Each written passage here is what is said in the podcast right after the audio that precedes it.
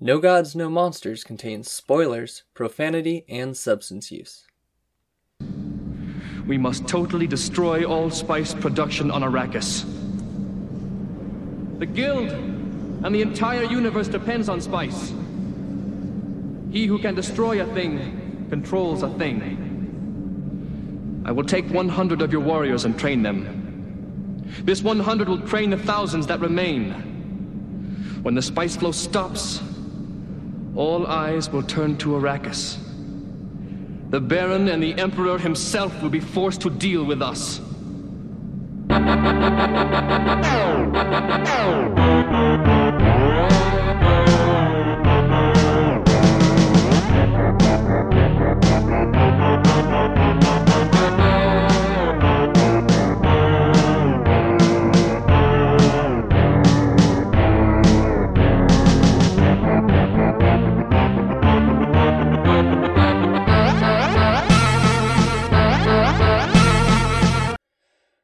Charlie, we're back. Yay! Everybody's been waiting for this moment, and now it's finally paying off. Charlie, I mean, where were we? Were we dead? Were we alive? Have we been resurrected? Um, I was working. I think you were working, and uh, So in other wa- in other words, one might say at the end of season one, we drank the water of life, and now we've resuscitated. uh, that's a very poetic way of putting it. What did it teach you, Charlie? Um, it taught me that I'm really wasting my life busting my ass off for a company that doesn't give a shit about me, and yet I go in every day and bust my ass off the extent where I'm physically hurting myself and I uh, am not fairly compensated for it. And um, I need to wise up. Damn, dude, that's fucking real. Water of life is powerful, man. Holy shit. Uh, you want to know what I learned? No. Okay, so What'd you learn? You knew I was going to say no. I've learned that kratom is my spice.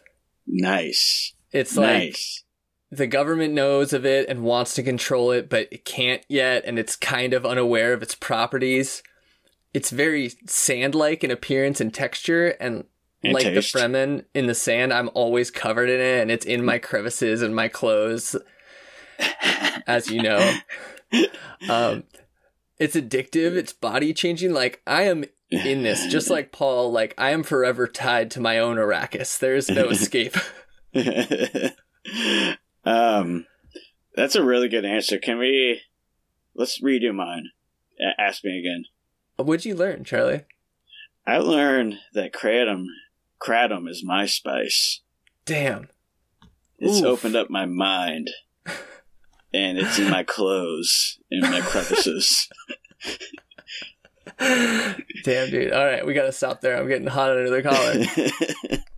Uh, this is No Gods, No Monsters. We're the anti-capitalist kaiju and monster movie podcast in a world where no one is coming to save us, not even Muad'Dib. I'm or Rabbit. Joe Biden. here with Charlie. Definitely not Joe Biden. Uh, and today we're talking about 1984's Dune. Not the new Dune, the old Dune. We will talk about the new Dune next time. Charlie, should be pretty easy for you to summarize Dune uh, for us.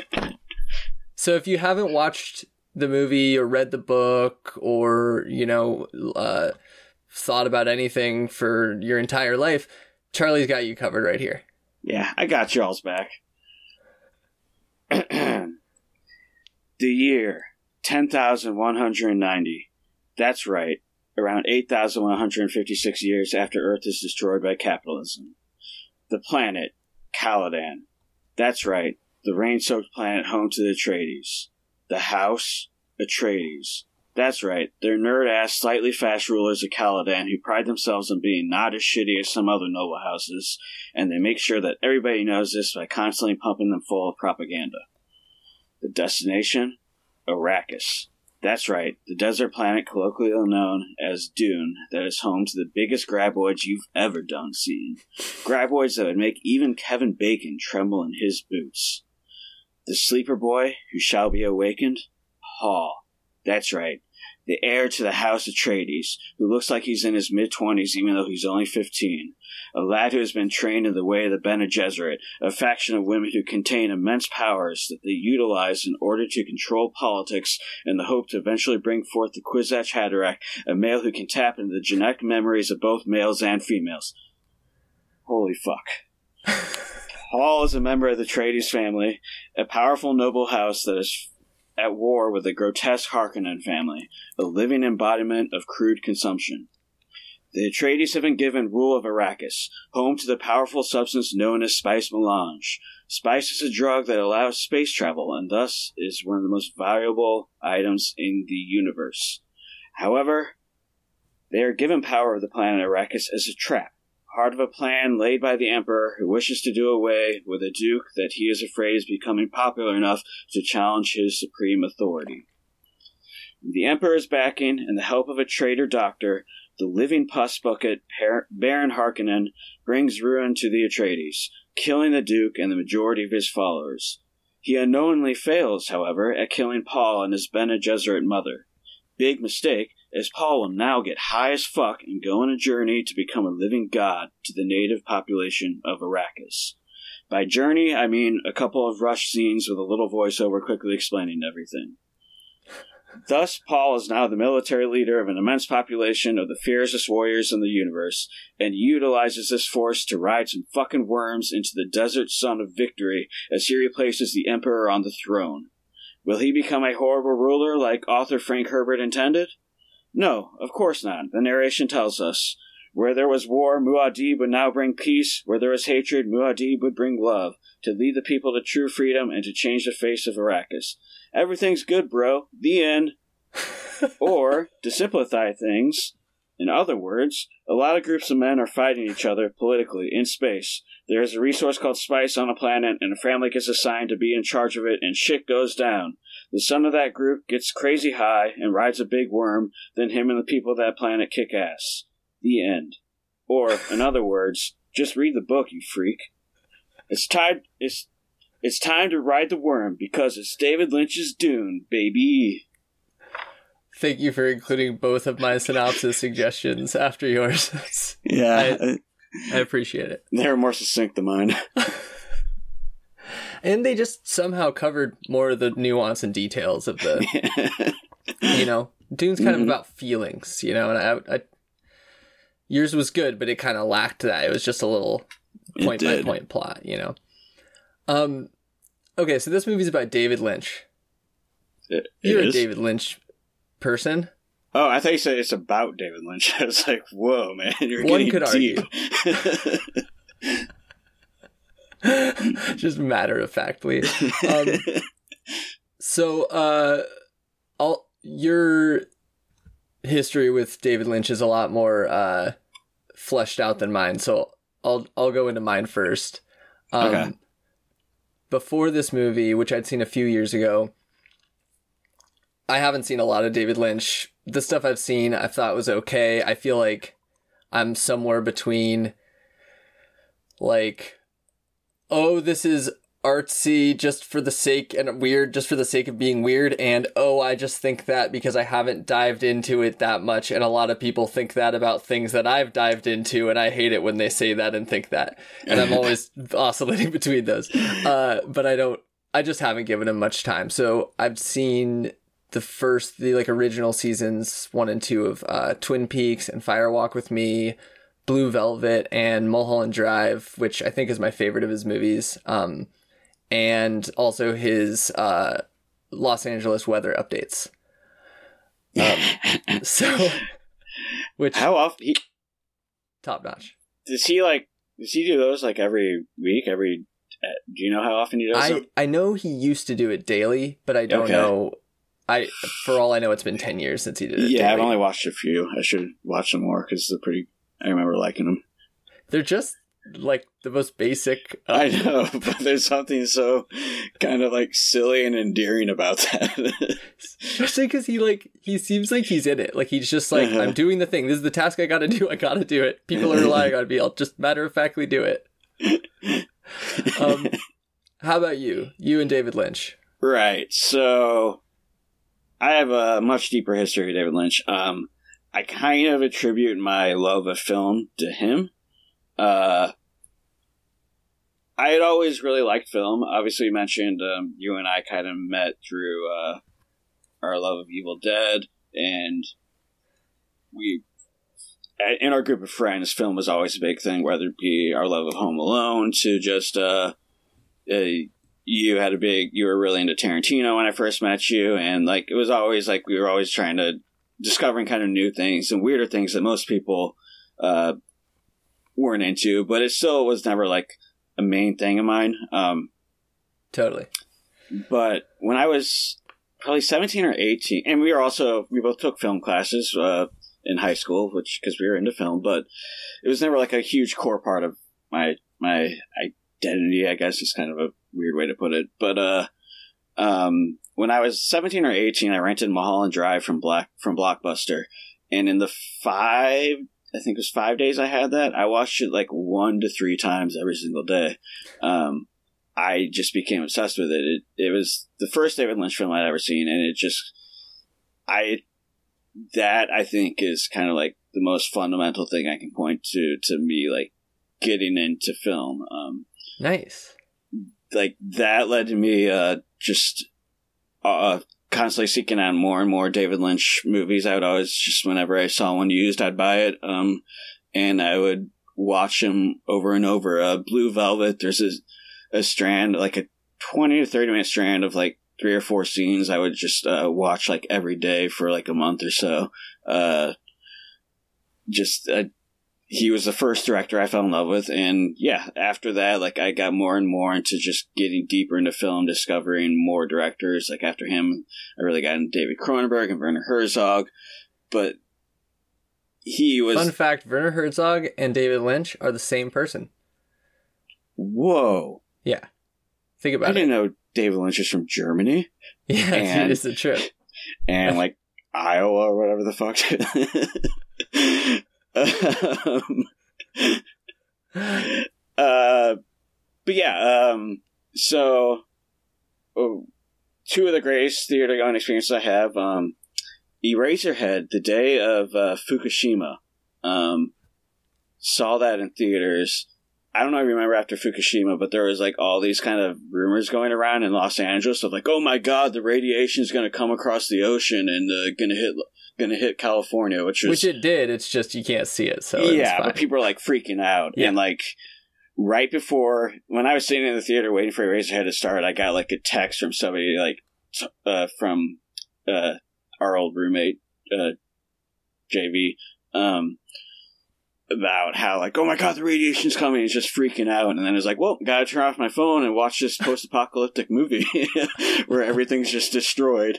Uh, but yeah, like that environment for that movie is one of the all-time greatest uh, theater going experiences. I also saw Inland Empire when that was in theaters, and that was also amazing. Uh, uh, yeah, Twin Peaks is my favorite TV show of all time, um, and this was the only movie of his I had not seen. So now I've finally seen it. Um, I'd always just kind of like. I'd always heard this movie was absolutely horrible, so I always just was like, eh, I'll get around to it eventually. But um, yeah, that's a trip. That I mean, that's cool. That this is yeah, Yeah. you've done it all now. Yeah. Um. Also, uh, his uh, comic strip. I recommend it to people. It's pretty good. Um, the Nice. angriest dog in the world. Uh, have you ever read that? I can't remember if I have the names familiar, but I'm not sure. It's the same like four panels every single one. It's just the speech bub- bubble uh, is different each time. It's a very absurdist comic uh, strip, but it's pretty funny to check out some of them. It's pretty good. Hell yeah. Okay, what about Dune? What's your history with any kind of Dune? Uh, right. So I took a sci-fi literature class in college, which uh, Dune was one of the books we read. So that was my introduction to Dune.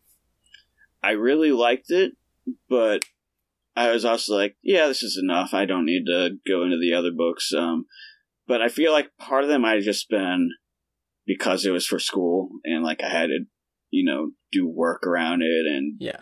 do like a like present like a essay, uh, present like a something to the class or whatever. Um, which I have social anxiety, so that's that was very difficult. Anyway, so yeah, so uh, I think that maybe is why I didn't like it as much as I could have, which I didn't really like it. But uh, recently, because we talked about how when we restarted, we were going to do the two Dune movies, I decided I would reread the book and then uh, go see the new movie.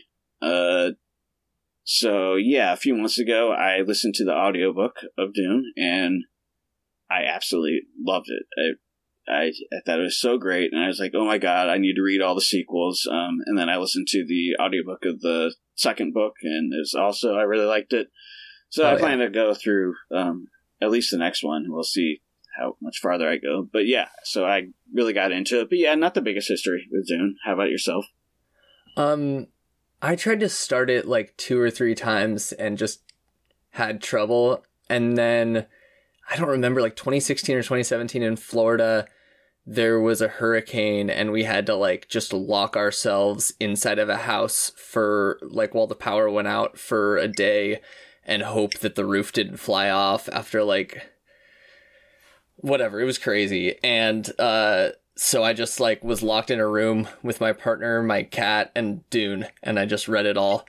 Um, and That's It was all. sick. That's all someone needs in his life: partner, cat, and Dune. yeah, and a hurricane.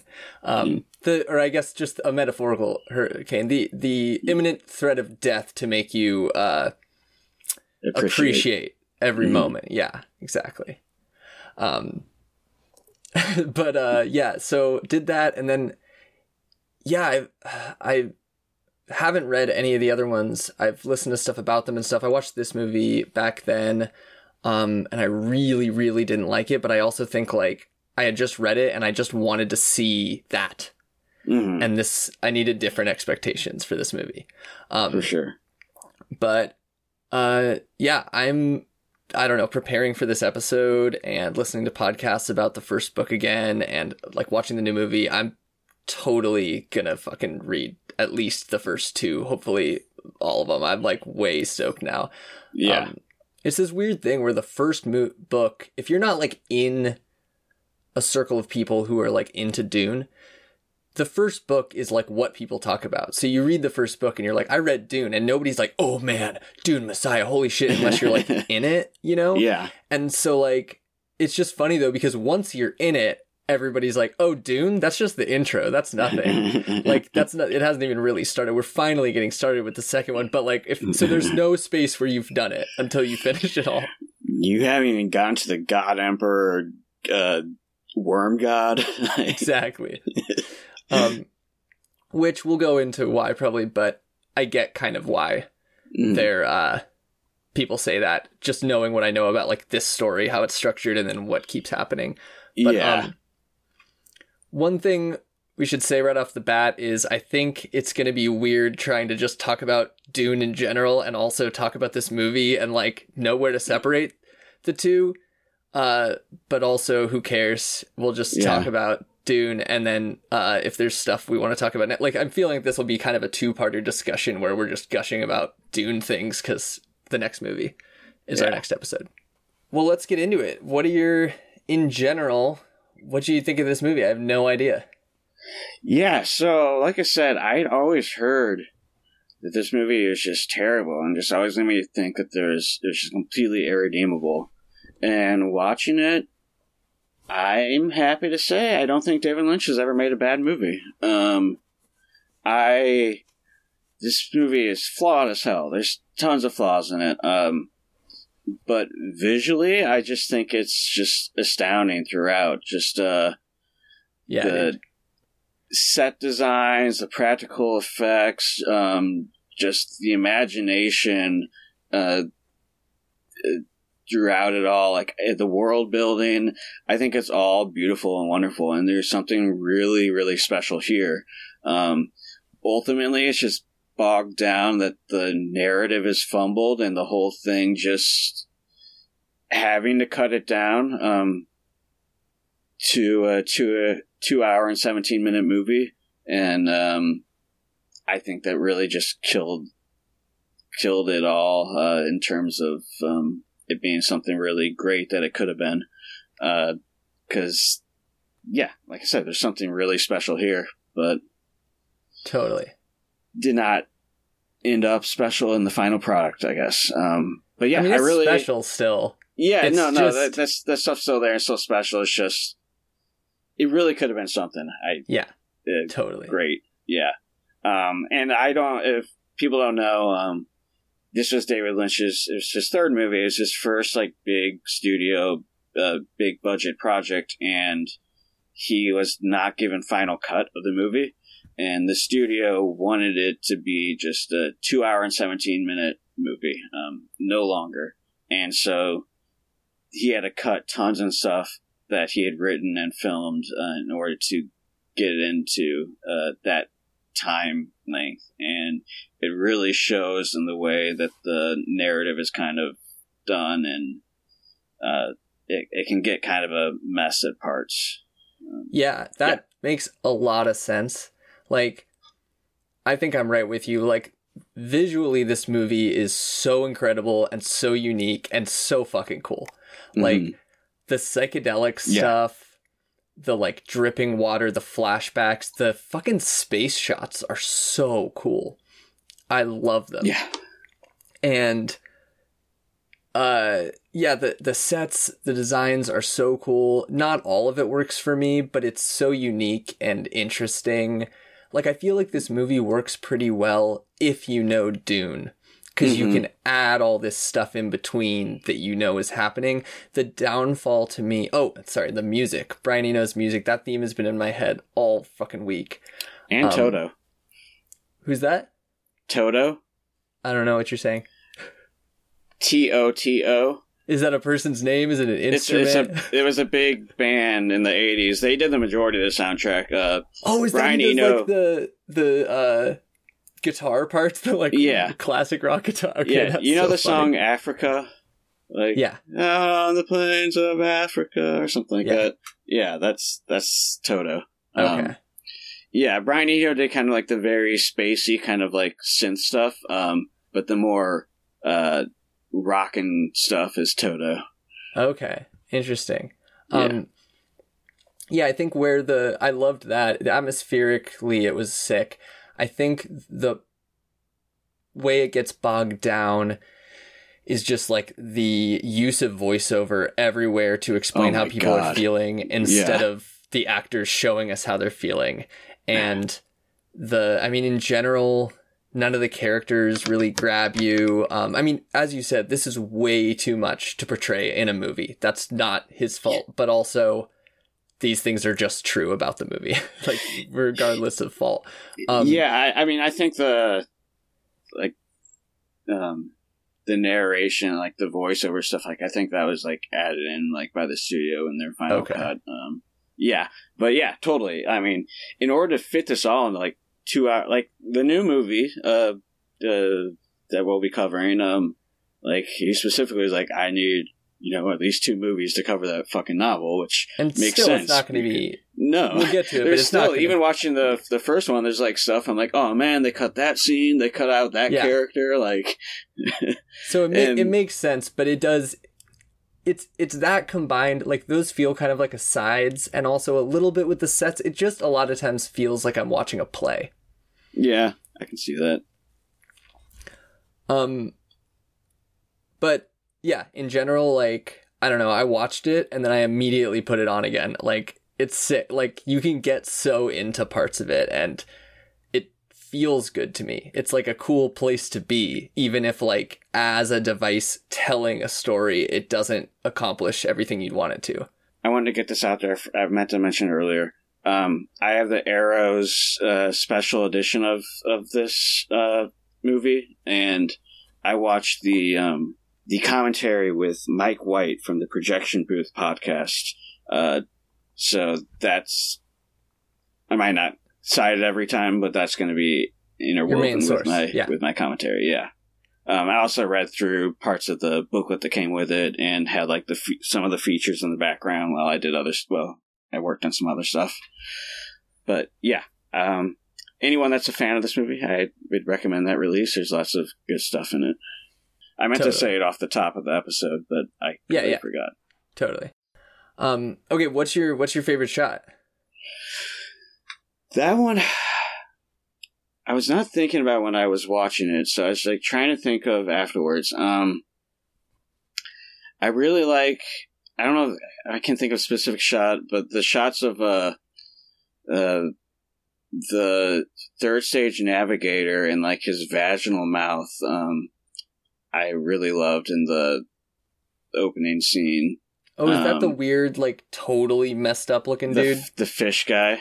Okay. Yeah, the fish guy. I don't think tank. as a fish, yeah. but like, yeah, the okay, yeah, yeah, Well, because he's he's in a big tank. That's why I think of him as a fish guy. Um, uh, there's a really cool shot when Paul is tripping out. Um, maybe the first time where you saw when his dad died, uh, he bit down on the tooth and the poison gas erupted.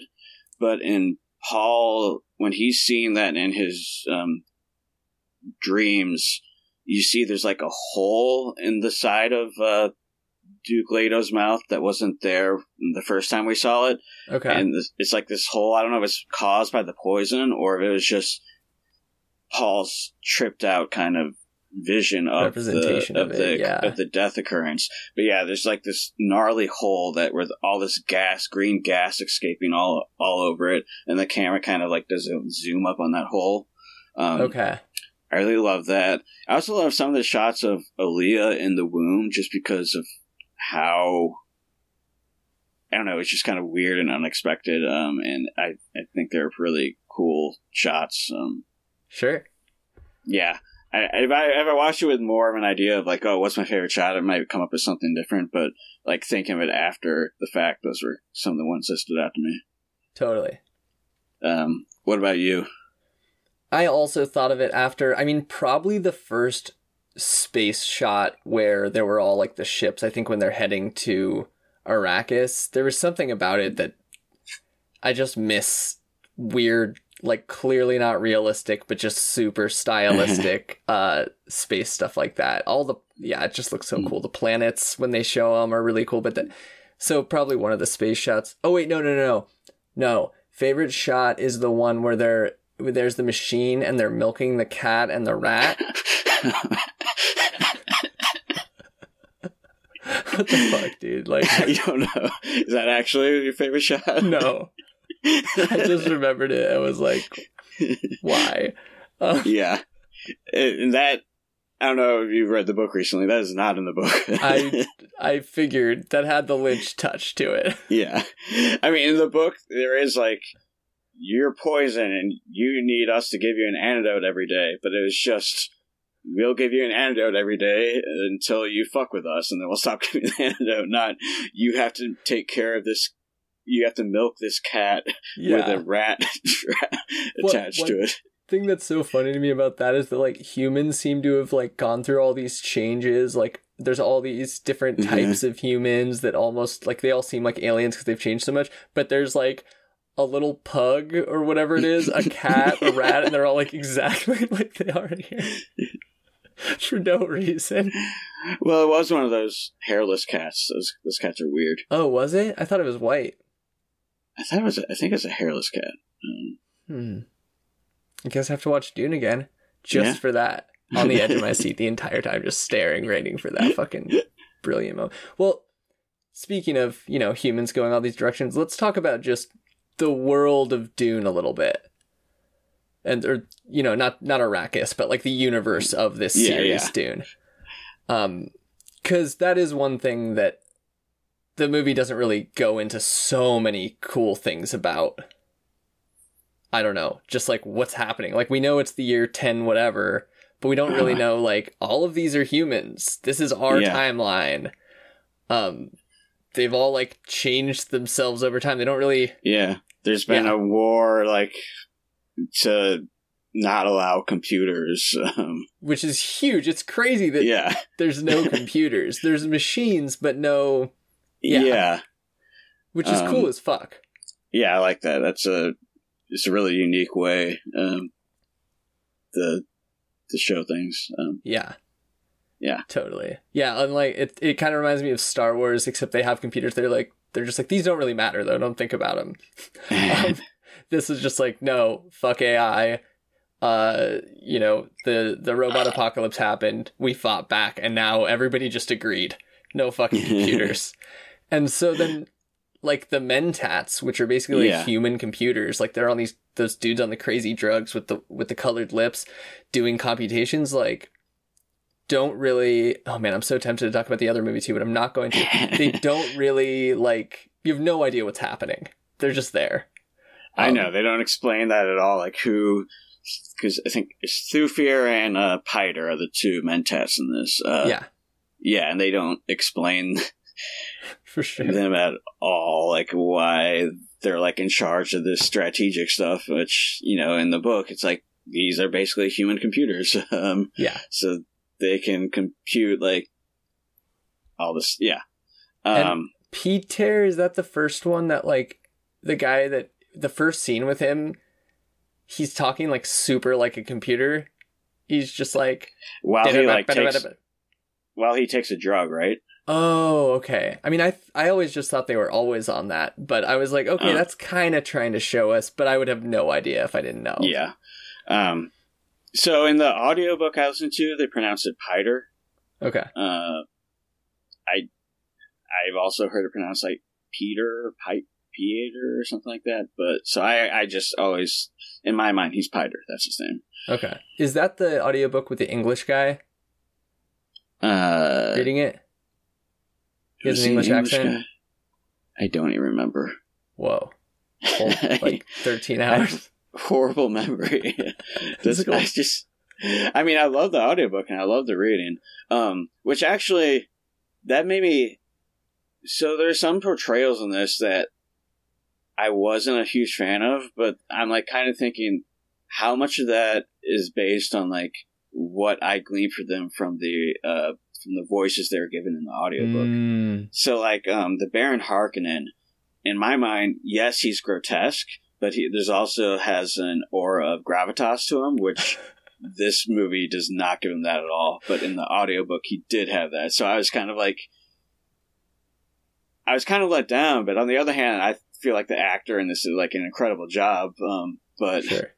Uh, yeah, like in my mind, he's just completely different. Piter also, and like in my mind, he's like this cold blooded uh, sociopath, which is not what I gleaned from Bad Dorf, uh, Brad Dourif's portrayal of him in this.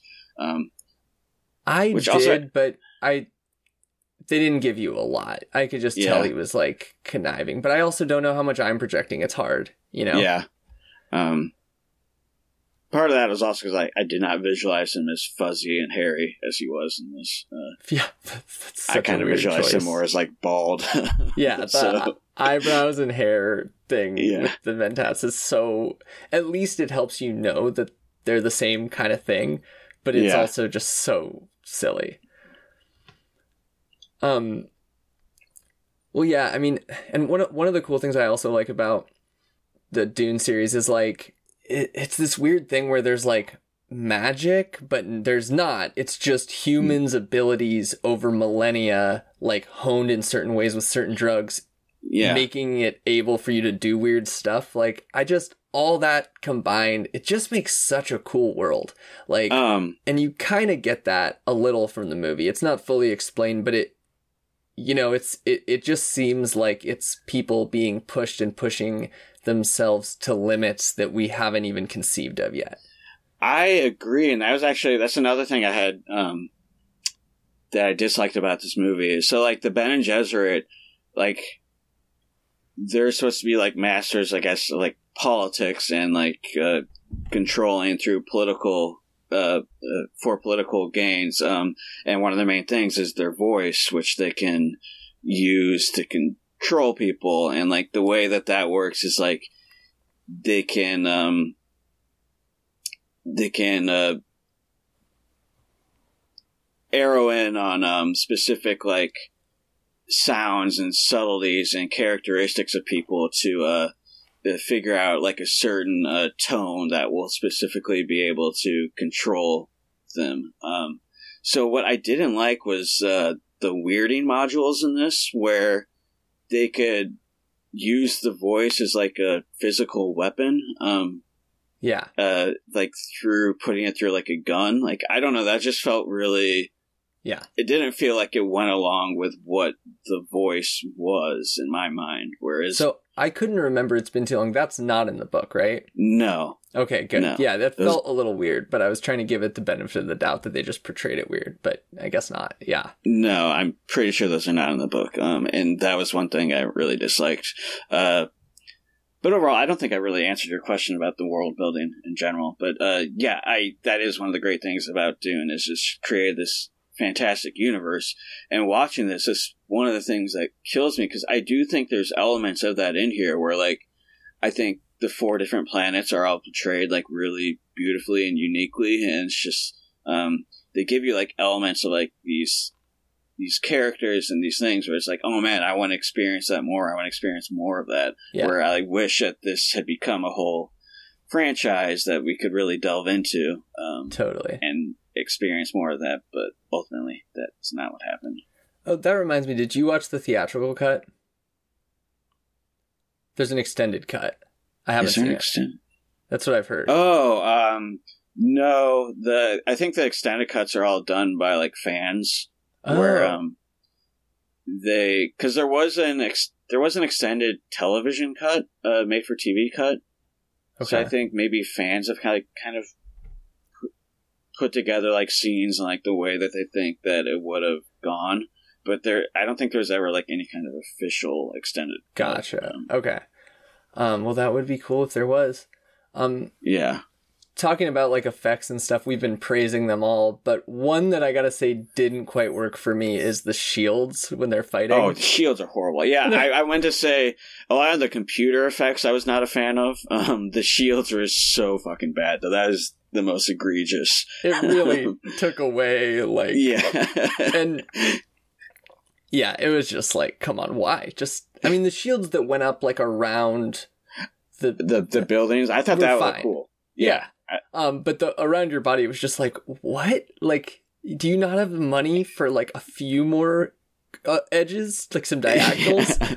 yeah, that was unbelievably bad. And I get Yeah. it was 1984, but I don't see how you could like look at that and be like, yeah, maybe we should figure out another way to do this. Yeah. I mean, uh, yeah, I could see them being like, well, almost no one's seen CGI before, so they'll just be blown away that we Yeah. did any CGI. um, some other things. I didn't think the blue eyes looked that great. Uh, Mm.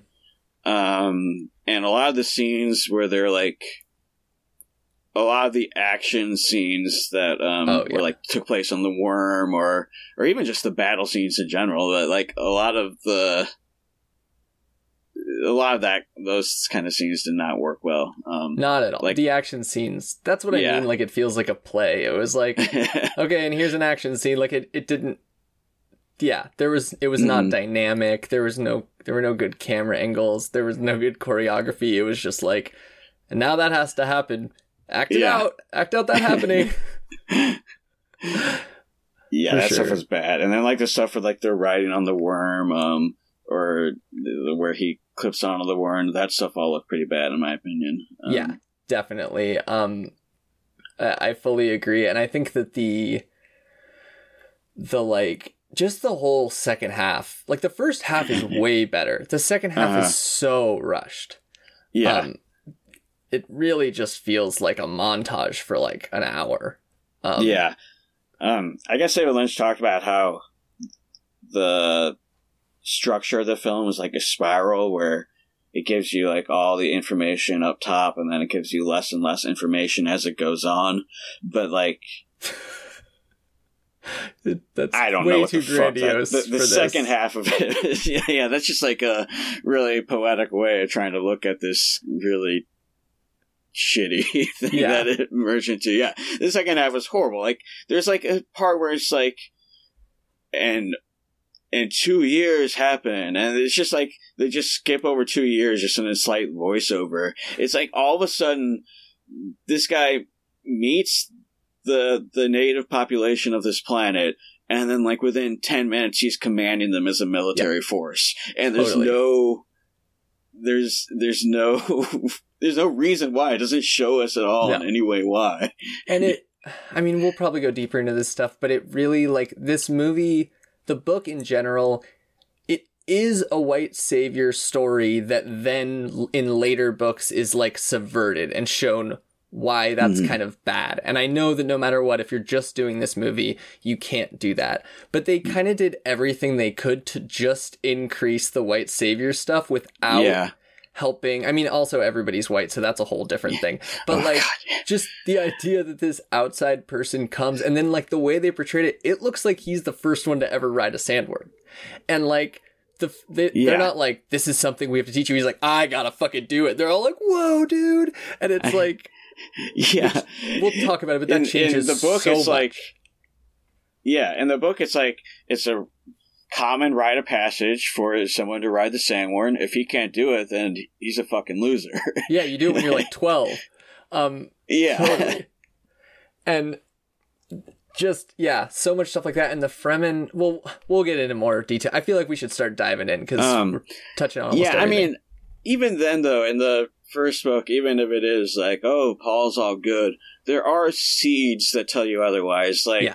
um, his father, like, straight out talks about how they need to exploit the Fremen to use them as an army. Um, uh, his father talks about how how he feels bad about how heavy they've gone with propaganda, just like seeding propaganda all over the place about how he's the good Duke. Um, Yeah. It's very clear that uh, Paul is. his relationship with Chani, Oh yeah, like, Um, fuck.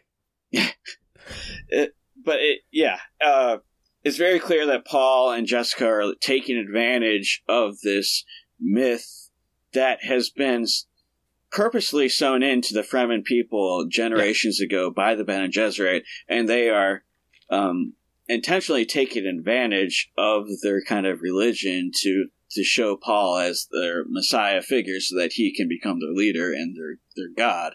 Um, that's something specifically that they are exploiting. So that yeah, and this I one, they're just like, oh, it's the guy from Twin Peaks. Let's let him be our leader. yeah. um, uh, yeah, and, and like I said, the in my synopsis at the end of the movie, they're like, and Paul became the leader, and everything was good, and he did good, and he spread good, and it's like, okay, that's uh, that, that is not what happened. Yeah. a little different than the famously weird, like Lady Jessica last lines of and revelations at the end of the book for sure. Yeah. Um, well, let's let's uh let's move on to some specific topics.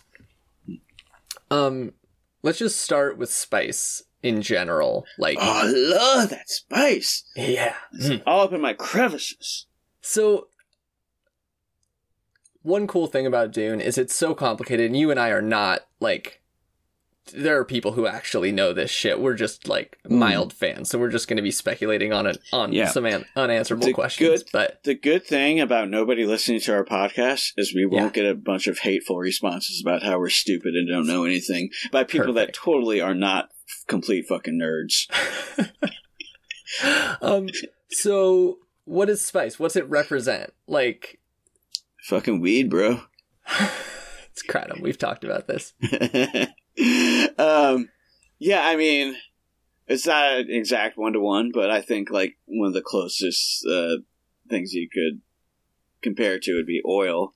Um, if oil was also a hallucinogenic drug that made machines trip out when you put it in them. Um, but I mean, uh, this was taking part when uh, you know, there is a lot of shit going on in the Middle East about uh, over oil, especially in like Iran. Uh, so I think that is a huge part of it. That it's this uh, it's this substance that society, as we know it, could not run without it. Um, Yeah. And, and, I go ahead. no, you go ahead.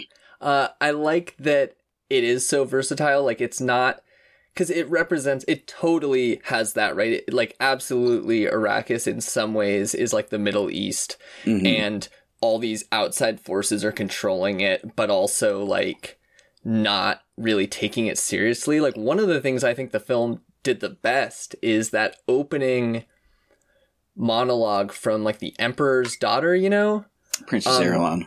I love how she comes in, she tells you what's happening, then she fades out, then she comes back in and says, Oh, like, oh, oh, I almost forgot.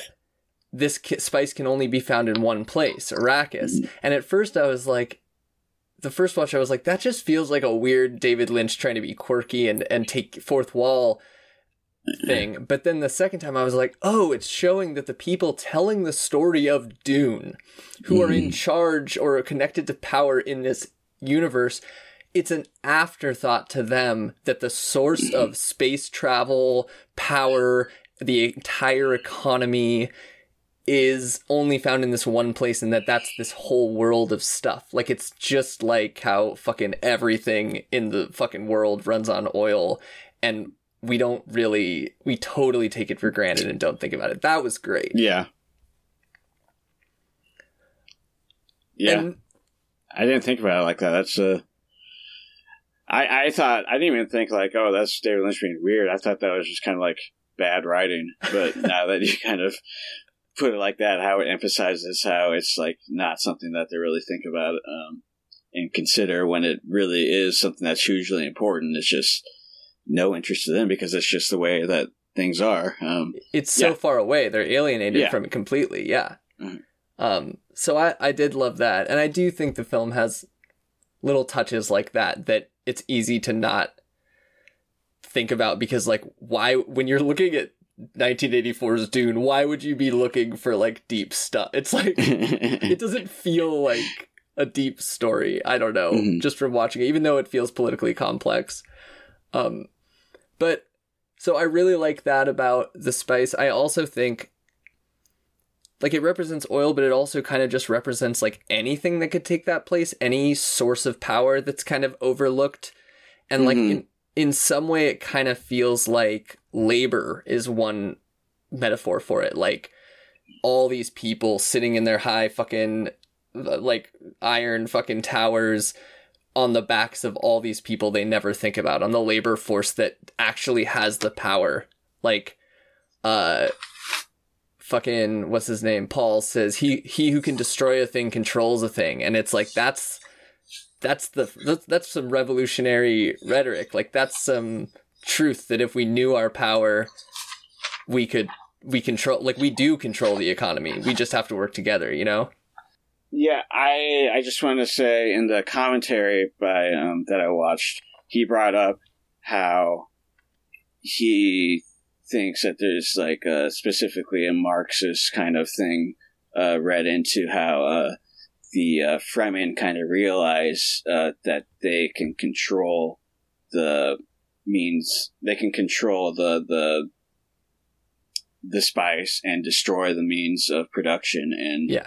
And uh, utilize that in a very Marxist way, um, which I thought was, uh, yeah, I thought that was a good reading of it. Um, that I Totally. was surprised to hear. Yeah, it ma- it makes sense to me, especially in this the realizing because I feel like in the book they've kind of known for a long time they had the power and they just didn't really care about. They were like just Mhm. keeping the other ones away. But in the movie, it's like, hey, this guy told us we could just revolt. Oh, cool, let's do it. like we've just been like here, not thinking at all, and this guy was Yeah. like, think, dude. this white dude. Well, the, oh wait, we're all white too. Yeah. Never mind. Oh yeah. Um. So uh, yeah, I don't know. I as far as how the spice is portrayed in the movie, like obviously it's not all like there's not that much to it, but I gotta say I think that they did a good job of making sure that was central, which you kind of have to, and then the Mhm. psychedelic scenes were just top notch. Yeah, which I mean, if a day David Lynch movie failed at having good tripping out scenes, I'd be very disappointed. That's true. That is true. um, but yeah, I I thought, yeah, the psychedelic scenes were fantastic. I mean, like we both said, this movie fucking nailed it visually. Uh, so obviously that stuff is great. For Um, sure. and portraying kind of like what the spice does and his being able to read him being able to see like uh conversations happening about him like between like the emperor and the guild and him like being able to see his sister in the womb and um him i think he also saw like the space navigators folding space and like it's just god that shit rules Yeah, it's all good totally. Man, I love that the spice doesn't like make you travel fast. It literally like folds space. Like it's like yeah the spice is inherently psychedelic on its own without being ingested. I also liked um, in the commentary he brought up like thank God they didn't show us like folding space with like someone like folding a piece of paper and putting a pencil through it and instead they show like this fucking weird creature like shooting beams out and just like this kind of insane visuals Yeah. like and I totally agree that's such a greater way to show that than yes. trying to do this kind of like nerd ass well, well Like actually, Carl Sagan. like, Yeah, like for sure. Um all right, well not many people know this, but we're actually a uh, monster, giant monster podcast. So let's talk about these giant monsters, dude. What? I mean, um, literally just our excuse to talk about Dune on the podcast. I did want to throw in one last thing about the spice. Oh, Uh, please. uh, looking at the guild, so the the guild, which actually has more power than the emperor, you you can tell that, that the emperor is afraid of them. Um, but the guild, because the guild controls space travel, and the space travel is done through the spice. But it's really cool. You see how the spice has affected the space navigators. Um, yeah. so like, like that that the creature in the tank. Um, Yeah. Presumably, that was actually once human, and it's just course, been yeah. had so much spice. And then uh, I like you Well, see not a character. I'm assuming it's like that. It's like I'm assuming all like that it was born kind of like that. Like they've just that faction of people have been doing spice and changing for so long, Yeah. for sure. Um. Well, I like how at the beginning you see the main, uh, the main humanoid guy. He's talking to him, and he seems, you know, he's weird looking, but he's fine. And then later he comes up towards the end of the movie, and his head's like cracking open, and he has like Oh. ooze coming out of it. Oh shit! Um, And the commentator, uh, he brought up that what's his name, Slavoj Zizek, whatever the fuck Žižek. yeah, his reading of that was that when uh when they've been deprived of spice, like the, the that kind of like it kind of starts deforming them because um yeah, and his head like starts cracking open. Which I thought was an interesting reading of it. Oh man, I Uh, gotta read Zizek's take on I Dune. know. I had no idea. I was just reading his I. take on The Wire, and yeah, that's great. I'm actually watching The Wire right now, partially because I read his breakdown of it and was like, "Oh fuck it, I'm gonna watch this and then read the whole thing." Have you watched The Wire before? I'm in. uh I'm towards the end of season three, but this is my first time. I've I've seen Okay. season one like long ago, but I only I think season three I, I got up to like the second to last episode and then I stopped watching after that. good call. And I can't tell you why the second to last episode. Maybe we just want to stop watching it. Okay. um, cool. We'll talk Well, about that later. Let's go into the sandworms. Uh, I don't want to go in there. That's scary. That's scary. Do you see all those teeth they have? so how do you think they pulled him off? By how do you mean? Do I think it was good, or how do I? Oh, how do like I what? What they did you it? feel about? it? What did you think about it? I thought they looked fucking awesome. I thought Yeah. they looked really, really great. Uh, really believable. Um, yeah, I mean the only the only bad parts, like I said before, is like when they're riding the worms and like when they had like kind of put real humans in like Yeah, very like up close doing action with along the worms. Dude, that was the only bad parts, so- but everything else I thought was fucking nailed it. yeah. It's so funny when he's lift getting lifted on the worm. yeah, Like, yeah, that looked so fucking bad. It just so stupid. Um, I thought the worms looked awesome, especially yeah in their own shots. I loved it coming out of the sand. I love the teeth. I like the three kind of opening mouth design Mhm. and I loved it like breaking out of the sand. They did feel a little slow um and kind of I don't know. I feel like they're just a little faster and scarier, but for for when this was and the context of the movie, they're fucking sick. I love them. Yeah, I think they're great. And um, where is there a piece of work that had um uh, a piece of media that had like sandworms like before Dune? When 'Cause I did feel uh, like Beetlejuice come out? I I don't mean just I mean the book. Um, because I feel Oh. like sandworms have become like a just like a huge kind of like common thing. Like, was there Oh, were there sandworms before? I don't know. Have they D&D? become a common thing? I mean, Tremors. I, guess. I mean, Tremors, Beetlejuice, Star Wars. Star Wars. um, Oh, the Sarlacc.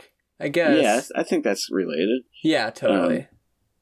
uh I, I feel like they're like a somewhat like kind of common thing. I'm just like, is that that start with uh, uh with Dune? I'm sure there's somebody listening that could push their glasses up the rim of their nose and tell us that there was some book that had it first. But as far as big popular things, I think this really did it. You know? I think that's neat. It's it's it seems so obvious, but it's just so awesome and great. Yeah. And maybe it just seems so obvious because I've seen it done a lot, but it's. I think it's just a cool idea, and I think it's executed perfectly both in the book and in this movie. Hell yeah. Yeah, they're the worms in general are just such a cool part of the everything Yeah. and Yeah, yeah, I also, I mean, I also love how it's just like they're so integral to the plot. Like it starts out, and you're just like, oh man, there's just this huge kind of like, I mean, basically a nuisance on this planet. Like, I mean, yeah, obviously they can kill a bunch of things, but we know where they are. We know when they're coming, and we can we can move out of the way. They're just kind of like they just kind of agitate our spice mining. That's basically their major threat. But then you find out that they're actually you know the Fremen consider them like basically like a god. They they are uh, the the source of the water of life, which uh, turns Bene Gesserits into Reverend Mothers, or Paul into the Kwisatz Haderach, and like or us into season two. Yeah. or us into season two. Like you, they, it's kind of cool how like as it develops, you find out more and more uh, that they're so much more integral to the universe than uh, what's initially kind of expected of them. Yeah, I mean they go from like pests to gods and Yeah.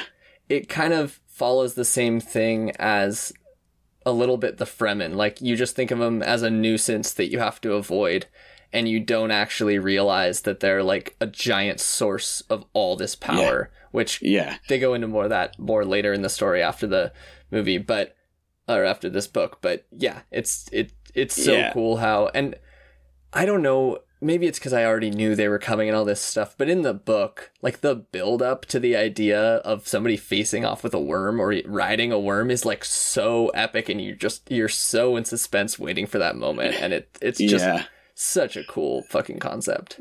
yeah. Which once again they really kind of fucked up in Yeah. this, where Totally. it's just like all of a sudden he's just like, "I'm gonna ride a worm." It's time to ride the worm. Why? Oh, oh, okay. It's time to ride the worm. Definitely. Um all right, let's let's we've touched on them a bunch, uh, but let's jump into some of the like character political stuff. Mm. There's so many characters. This is basically an ensemble cast, Yeah. but with like nobody is a full character except Paul. yeah, and, so weird. like I maybe Paul Harkonnen and that's pretty much it. Lady Jessica has like fucking ten lines, maybe. I know, and like she's such she's so important in the book that I was like, I watched this and I was like, maybe I forgot, and sh I, maybe I wasn't watching closely enough, and she was actually in it more. And like rewatched, I'm like, no, she's barely in this. Yeah, no one's in this movie. Um, but yeah, so instead of like breaking down character by character, let's just in general spitball on the different kind of groups and see what happens. Okay, well, Um, first of all, just want to say off the top, like an insane cast. This is just like Yeah. crazy cast for the time. Just totally. all the people they got. Yes. I don't Um, I don't know who most of them are actually, but I do know that Sting is in the movie. yeah. That's a I mean, a very surprisingly small role. Yeah. In the commentary, he talked about how like the promotional uh, parts of this movie, like they really played up, like and Sting. So everyone was thinking that he was like a main character, so and like uh, Sting fans are like really disappointed because Yeah. he's barely in it. But they got to see him in that like weird metal eagle underwear, so I'm Well, sure yeah, they he were- also brought up, but at least they got to see him like in, in just like some small, sexy underwear, and like Turns uh, out I did this commentary that you watched. Maybe this shit's I fucking mean, about labor power. Yeah, I was very happy. Like usually, you don't hear in commentary people bring up like Marx or Slavoj Zizek. Uh, Uh, whatever. yeah, I know I pronounced it wrong, so I was like very like, oh it's meant to be shit, this, wrong. I need to check out this guy's podcast. Yeah, that's awesome. That's very cool. We should check it out. yeah, And then take it down like we are all of the other ones until we rule Arrakis. yeah, and Um, Earth. More importantly, Earth. Oh yeah, Earth. But Yeah. th- the powers on Arrakis, don't forget. By the time we take out all the other podcasts, we're gonna forget that. just how by ten thousand one hundred. Hey. Yeah. Um okay, let's start with House of Atreides, and I just want to start off the bat. You mentioned that like in the book they kind of show that the house is like fucked up.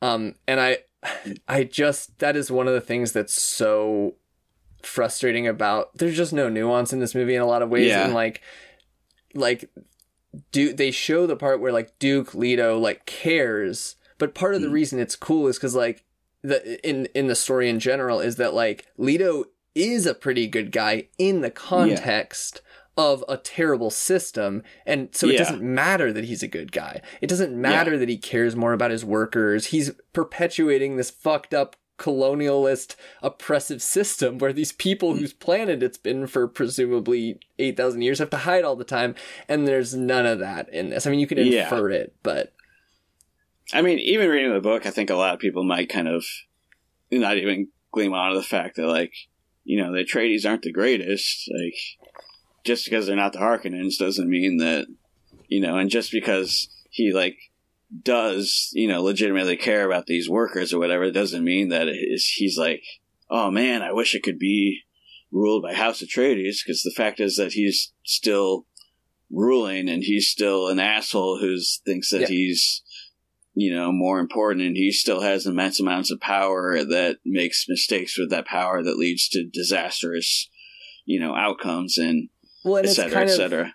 It's kind of also this this if i remember correctly in in the media in general like this line that you're not sure of like it's like yeah it's cool that he cares more about the fremen but it's is it is there any of that that's because he just cares about the fremen or is it all just because they can be his allies in a power struggle where he knows he's in a trap and he needs to figure out what resources haven't been tapped Yeah, you know? well, I mean, uh, like I think I said before, like the first time he's talking about the Fremen, he talks about how uh, they're going to exploit the Fremen. He specifically uses the word exploit for sure um, in regards to the Fremen. Uh, so it's like, yeah he's gonna make them work for eight hours and only pay them for six hours worth of labor value like straight up um, but yeah, I uh, I don't think um, yeah, that really comes through. That there is kind of that uh, you know, these aren't the greatest. Um, except for there's a couple things. The costumes So um, Will Menaker, what'd you say? the costumes Yeah, well, I, I was gonna say Will Menaker in uh, from Chapo Trap House on his review on uh, oh, that's where I got it. Le- what? that's Oh, where I is it? got the comment. That's how it. Yeah, that. yeah. That's funny. on Letterboxd, he brings up that like they really kind of look like a pretty fash, uh, Yeah. fashy adjacent, like in terms of like their just their costumes and the whole do up of everything. Uh, yeah, which I yeah I think that's completely right. Um, also later when Paul is addressing uh the Fremen troops, it's like this corridor. It's like this Oh, long yeah. corridor um, with big walls on both sides, and you see all this mass of people and it's this angle looking down on them. And the commentary brings up that somebody wrote that. Oh man, I forgot. He says like Lenny Leni Riefenstahl, which I know I messed up that name. Meets and It's then he brought up pronounced um, sorry, it's pronounced Slavoj Žižek. uh, meets, uh, and he brought us some sci-fi person. I can't remember what, but basically the point was that this is that shot very much seems like it was intentionally trying to uh, um, evoke the triumph of the will, uh, the you know the Nazi movie of Yeah. Hitler addressing the the crowds of of uh, fanatics. Um, Yeah, it feels and- very um uh Kylo Ren uh from the new Star Wars, which it, it feels very fascist visually for sure. But Yeah. uh and it, it is weird when he's like what does he say? He's like holy warriors. And like it al- or something like that. It almost looked like those red things they had were crosses or something. Mhm. Um, I don't know. It just it was interesting. Like this movie is just so fast. It feels like a dream. Like Mhm. there's so much to the idea that they might be like holy warriors. But I don't remember the line. But he basically is just like holy warriors. Like that covers it. Next, you're like, yeah. what the fuck does that mean? Um, yeah, well, I mean, they specifically talk about, uh, they bring up multiple times fighting the jihad, which Yes. at this time is, some people may not realize this. Jihad is not considered like a, it, it's become a loaded term since 9 11. But it's just holy um, war. Yeah, it's just a holy war. Um, Yeah. But since 9 11, it's just like this, it's, it's evil holy war, I think, in most people's minds. Suicide um, which, I mean, bomber. like yeah. fucking yeah. Yeah, it's a, a very loaded term. I mean, not that it was necessarily a good term before, but uh, yeah, I mean, it's just a, a holy war, a war fought, you know, in the name of their god to to extend, you know, what they think is righteous. Which obviously, as a viewer, we're like, oh, that's that's obviously bad. But um, I just, I I, mean, it- just mean, it- it's not it's not the loaded. Evil terrorists, uh, Yeah. fucking brown people uh, committing evil. The, the that it, nowadays people think of. I mean, it's it's Um, it makes sense, right? Like the that this movie was made what f- forty years ago almost, and Mm. you know it's kind of representing these issues with the Middle East, which of course Mhm. have escalated. So of course the connotations around like it kind of makes sense for how the Fremen are treated. Like it's very Yeah, things are alive like that, and it yeah it totally although the makes Fremen sense. are that- white. yeah, but I'm talking about the book too. okay, I'm just using another chance to point out how fucked up it is the, the and- decision. It's weird because also like you called them the native people of Dune, but technically, I mean, nobody's native anywhere anyway. But everybody came Mm. from Earth. They've just been there fucking forever. Um, yeah, and it's it's just interesting that like, yeah, but it, I don't know. It's this weird thing where it's like, should they be brown? Like, should they? Yeah, I think so. I mean, just I for think the Frank Herbert. sake. I think in Frank Herbert's mind, he was intentionally evoking, uh, you know, uh, Middle Eastern cultures when he 100%. wrote. So yes, it should not be Everett McGill, who I love. I love Everett McGill. He's uh, one of the. He, he plays one of the great characters in Twin Peaks. He's uh, and lots of other good stuff. Um, but he should not be the head. He should not be Is he Stilgar. Sorry. yeah, Okay. Yeah. He's No. he's Big Ed in Twin Peaks. Um, Yeah, yeah, yeah. yeah. Um, and he should have had an eye patch on in this. Yes, that would be great. for sure. I did not recognize him, if that makes sense. Um, well, should we move on to the Bene Gesserit? Um, oh, another thing I, I wanted to say about Paul. I can't watch this, at least the two times I watched it, the entire first half of the movie, it just, I keep thinking about Clifford, um, the Martin Short movie, because Paul is supposed to be 15 years old. Yeah. He's very obviously in his mid 20s. Yeah. He looks like he's in his mid 20s, but everyone's acting, and the whole story is just pretending that he's this 15 year old. So it just constantly makes me think of Clifford. I don't know what Clifford is. You oh, it's so funny. It's it's a movie where Martin Short plays like a like a I forgot like a ten and or maybe eight year old boy. Okay. um, That's is so with funny. Charles Grodin is like his uh, father or uncle or something like that, and Gotcha. it's just him being just like the most annoying kid ever. But the whole time they just accept him as like an eight year old, even though he's so funny. obviously a grown man. Um, I can see. Yeah, that's great. Um, yes, Yeah, Um, there's some parts where like like the very beginning, Paul's first lines, so weirdly acted. where like they walk in and and I don't know. I'm thinking like, is this supposed to be because he's like a weird snotty kid? I hadn't thought of him being a kid, but maybe that's why. But like he has this stupid grin on his face and he's like, You're gonna say that I wasn't facing the door. I knew. And they're like, Well, uh, what if we were an imposter? He's like, I could tell. Like, it's so cringy, dude. And then he's never like that the rest of the movie. Yeah. Um, this was his uh, first ever film role, by the way. Uh, Whoa. Which, Okay, not bad. What a Yeah. trippy Um, ride for your first. Like, is this what making movies is like? and then he just like got into like making stuff with David Lynch. Like it's a weird avenue to go. Um, what was that else was gonna say? Oh yeah. So with the new movie, Timothy Chalamet is the or Chalamet. What, Yeah. What's his name? Tim, yeah, he's like the same age as Kyle MacLachlan was when he made this. But, he, looks, like a twink. He so looks like a fucking teenager. Yeah. Yeah. so it completely works. Uh, Kyle MacLachlan, I'm sorry, but he looks like he's in his mid twenties. Yeah, he's supposed to be like 15 years old. I mean, it's good they didn't pick like an Arnold Schwarzenegger or something. yeah. but like i'm i'm at the way this movie was done i'm surprised it wasn't just some action dude um so that's Mhm. at least good but you're right it's so funny that he's supposed to be a kid yeah and that actually makes so much of it make sense in a way that it doesn't when you're watching like lady jessica's like you do whatever the reverend mother says. And then she's like come over here. And he's like no. And like it's so like it makes sense he says no. He had to show off that he had resistance but also it's like just adults telling him what to do all the time which i guess is a weird royal thing right? You're a kid forever when you're a prince. So it kind of works but it's that's so funny. It's like just hit puberty. Uh, um anything else about atreides house or paul or? Um, I mean, I love that they have a bunch of pugs.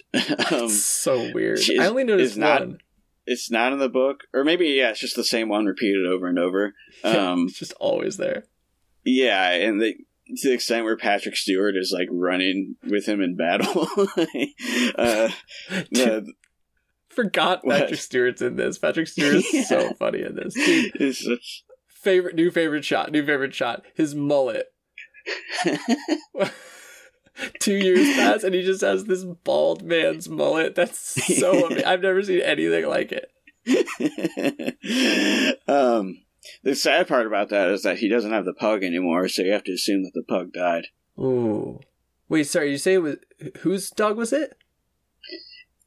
It seemed like it was the Atreides house dog, Wait, but you who- see Patrick Stewart running with it in oh, battle. in the movie. yeah. Okay, sorry. No. I, just thought mean you were when like he- Patrick Stewart doesn't have the pug anymore. Forty years later. that would be amazing if Patrick Stewart just arrived on set and he's like, "Sorry, I have to film with my dog." or that was and David was like, "I guess I'll write it in." He's like, I'll be in this weird ass space movie, but only if my dog is in like 80% of the Atreides shots. Yeah, no, that dog was killed by the Um, Harkonnens for sure. Aw. Yeah, the the commentator he keeps the commentator keeps bringing it up as, "Oh, it's Warpug. Oh, I love Warpug." and he's like, "Oh, where's Warpug? Oh, that's our last shot of Warpug." Like every time he brings it up. That's amazing. All right, let's talk about these these like eugenics witches. Um, well, one thing I, I like, uh, once again, in the commentary, he points out that their their official name is Bene Gesserit, but they're often referred to as witches, which uh, witches have always been a threat to the patriarchy, and I do think that there is kind of that in here where um, basically everyone kind of like dislikes and distrusts the Bene Gesserit. Uh, Yeah. even even when they use them, like the Emperor uses the Reverend Mother as a truth sayer. Um, but I think it's always known that the Bene Gesserit have like a different ultimate goal that they're striving towards. Yeah. Um, and that they can ultimately uh, control uh, most people just by the use of their words. For Um, sure. but yeah, it's kind of cool to kind of look at it as a way as they they are a threat to the patriarchy, um, one hundred percent. Um, Although on the other hand, their ultimate goal is to create uh, a male god. Yeah. Um, and control everything in a very patriarchal way. You Yeah. know, even though they're women, they're perpetuating it, and it's like I feel like one of the big themes of the book and is that like you can't get the outcome you think you can. You can't. You're not in Mhm. control. The having control is like not uh what's the word? It's it's an illusion or something.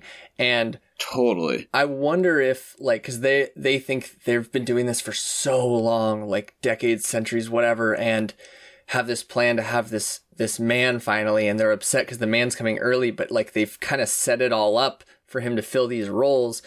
But part of me wonders, and I'm probably wrong, but I get the it, it feels to me like how like they never actually wanted the man.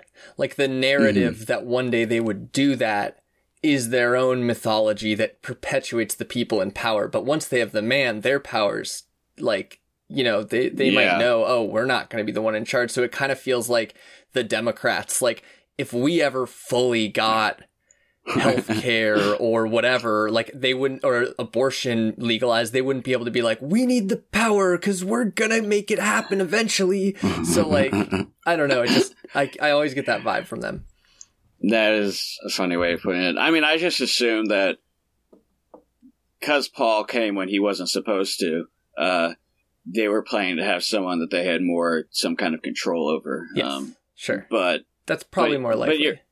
But yeah, I mean, it might be just that they they always just want to perpetuate uh, and push things, uh, kick the can down the road so they can continue having the immense amount of power that they do have. Um, I mean, that that's a very valid uh, look at it. I also like how you said that one of the themes of the book is not or is how control is basically an illusion. 'Cause you really see that in Paul because he's seeing these visions of like of uh, armies like committing like mass murder underneath him and stuff, and he's like, I must prevent that, and Yeah. like I have to prevent that, and then. Well, I don't want to spoil the second book, but Yeah. he doesn't prevent that, and he doesn't really care that much that he doesn't prevent it. Yeah, and it, it feels like everything is that. Like the Emperor has this whole plan to put the Duke on the planet so that the Harkonnens cannot go and defeat them Mhm. because they're getting too powerful, and it just it doesn't work out because Yeah, there's too many factors, and so like everything you've been working for is just a myth you're telling yourself, just like the myth about the Muad'Dib and everything else. It's just Yeah. a myth. It's not. It's thinner than air. I think. I mean, well, yeah. Ultimately, it boils down to uh, Frank Herbert was a libertarian, so he he distrusted authority like we do, um, because ultimately you're putting humans into power, and humans are faulty. Um, and I think you can read. That's why you know these things, as much control as you have, ultimately it comes down to these people who are, you know, unpredictable and will screw things up or they'll do things by their own motives that you weren't aware of or there's just a million factors involved when it comes to an actual human so you can't 100% predict it Yeah. um Totally. Hundred percent. Hundred percent. Um, how do you feel about? I mean, we've touched on it a bit, but like, uh, their portrayal in the movie. Like, did you like the Gom Jabbar in the box scene? um yeah i did really like that scene uh uh that's one of the most pivotal scenes one of the most important scenes in the book i think it, it did a pretty good job of Yeah. of showing that. Um, uh, yeah, I mean, I, just wanted to scream when he said, "What's in the box?" It's a woman's head. Um, but uh, What's that? Why? David Finch, that the the movie, the David Fincher movie that I've never seen, Oh, where Brad it. Pitt screams, I "What's in the box? Seven. What's in the Yeah. box?" Okay. Um, I liked how they had his hand like melting out, like what he was seeing. Yeah, I, I thought that was pretty cool. Um, because actually, that's not actually happening, but in Yeah. his mind, that is what's happening because that's the what he's feeling. Um, I thought that was pretty cool showing that. Um, yeah, I, I thought that scene was great. I mean, my one, my one complaint about the portrayal of the Bene Gesserits is that in the book, Jessica is like the biggest character next to Paul. And Um, she's so and badass. She's just yeah, and she's like barely in this. She's awesome. She's like trained Paul. Like the reason why Paul is what he is is all because of her. Yeah. A, I mean, they mentioned this book. She was not supposed to birth a son, but she intentionally did to give uh, uh, um, Leto an heir because Leto wanted a male son. Because not mentioned, also- by the way, they can control the sex of their baby. Whoa. Yeah, yeah. um, but also, she taught Paul, you know, the reason why he's so special is that he's been trained in the Bene Gesserit ways, which he's been trained his entire life for, by her. Yeah. Um, and that's, you know, that's why Paul is who he is, is all because of Jessica. She's, and like they barely, she's just like so skipped over in this Yeah. movie. She's one of the biggest flaws of the movie, in my opinion. Definitely. Because Definitely. she's such a cool and interesting character. For sure. Yeah, in this, it's like she's there, she's kind of whatever, and then like they get, once they escape, she's just like, I mean, she just like crying and freaking out, and it just Mm. didn't feel right. Like, I, yeah. crying and freaking And out is even fine, like after that, what'd you say? well, even after that, is- they're like, and then she drank the water and became the Reverend Mother. Yeah. And it's just like, they just like, eh, big deal. Who cares? Okay, that reminds me though, this is the time where we got to talk about the kid. Oh, God. What Alia? the fuck? uh, so Frank Herbert, after Star Wars came out, he had he wrote like a piece where he complained about all these similarities between uh, or all these things that Star Wars ripped off of Dune, and one of his complaints, I guess, was that uh, Princess Leia was uh, very close in name to Alia. I mean, yeah, he he does have some legitimate complaints where Yeah. Star Wars obviously took these things, which I'm fine with. Whatever, Yeah. like that's That's how it works. that's how art works. Um, but uh, yeah, the Leia Leia thing is just so hilarious. That's so funny. um, but yeah, I I don't know. I didn't like it. Yeah. It, it didn't even explain. It was just everything so fast. It does really Mhm. feel like a dream. You're just like, why is she in the room with these Yeah. Why just- do they know to be afraid of her? What's happening? it's like, and then the Reverend Mother took took the drop of life when her daughter was inside her. So that daughter uh, advanced really fast with superpowers, and then all of a sudden this like, and then here's Alia in this room talking to uh, the Emperor and the Baron, and then she kills the Baron. it's just like there's no we have. If you had did not know the book and you just seen this, like I cannot imagine what the fuck I- would yeah, be know. going through your mind I, it makes it's so weird and just so just thrust upon the audience with barely any yeah. yeah I, and I even that's even that scene they're they're in the throne room and like the baron comes in to talk to the emperor and then all of a sudden Alia's just brought in there's not even any warning like oh there's someone else to see you like Yeah. oh we we have a, a captive it's just Alia basically just walks in and she's like ah I'm here and then the mother Reverend freaks out like oh she's an abomination and she's and it's just like all just like thrown out all at once with no build up, no Yeah. description, no nothing at all. It, it's so weird. 'Cause in in the book, that scene is like drawn out where there's like a long conversation between the Baron and and the uh, the Emperor, and then they're like, "Oh, we have a captive. We know that she's she's Paul, she's uh, Muad'Dib's sister. Uh, do you want to see her?" And it's like this drawn out thing where it's like it's these characters first discovering each other and like uh it- yeah i mean it's actually written like a scene should be written yeah, I mean the whole if you when I first I don't think I mentioned this when I first watched this movie I said it was the worst movie I've ever seen. Mhm. I think it had been a while since I read the book and I didn't remember most of it, but it it literally felt like a joke in the last third. yeah Like it's and if you were seeing this in theaters, you would think that they were trying to insult you. They were you would think that they were like, okay, I have an idea. Let's make a movie that like just makes enough sense that you're kind of wondering what's going to happen and then just throw that all out the window at the end and have it be like you don't know what happened. Wouldn't that be funny? it's insane to think that the studio was like david lynch you're too much of a fucking indecipherable weirdo. We're gonna take Final Cut, and this is our Final Cut. well, that's because they're soulless. Like they can only think in the Yeah. numbers. yeah, They're like, I know. that. Oh, it has to be this length. Like that has Mm-hmm. nothing to do with art. Like yeah, the, it, specifically, this length is the best length that we could play it this many times in a day on screens.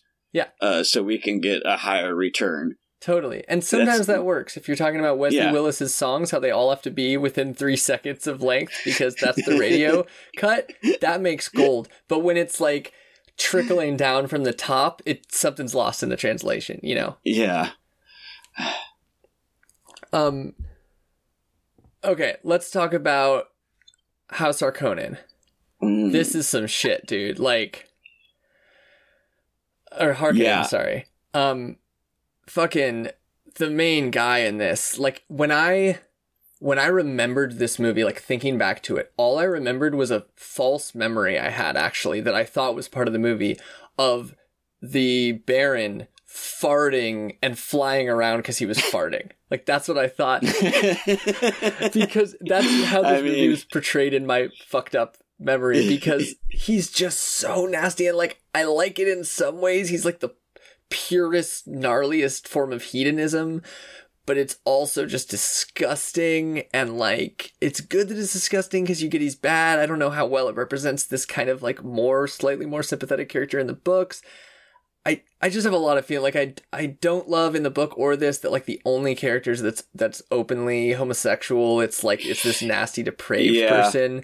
Um, really fucked up. I don't want to even go into that so that sucks but that's not necessarily just the movie's fault but like dude it's just so nasty. The milking cat like the boils on the face the guy telling him he loves his skin it's ugh.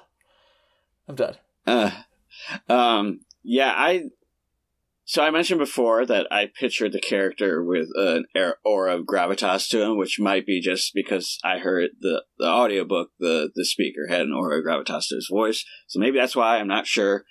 This character has no gravitas to him at all. Um, besides that, and the kind of homophobic aspect to it, which once again we won't get into. Uh, but except to say it sucks it's fucking bad Yeah, that they did uh. I guess there was a writer who said that that scene um, where we're first introduced to him is like the most homophobic scene in cinema history.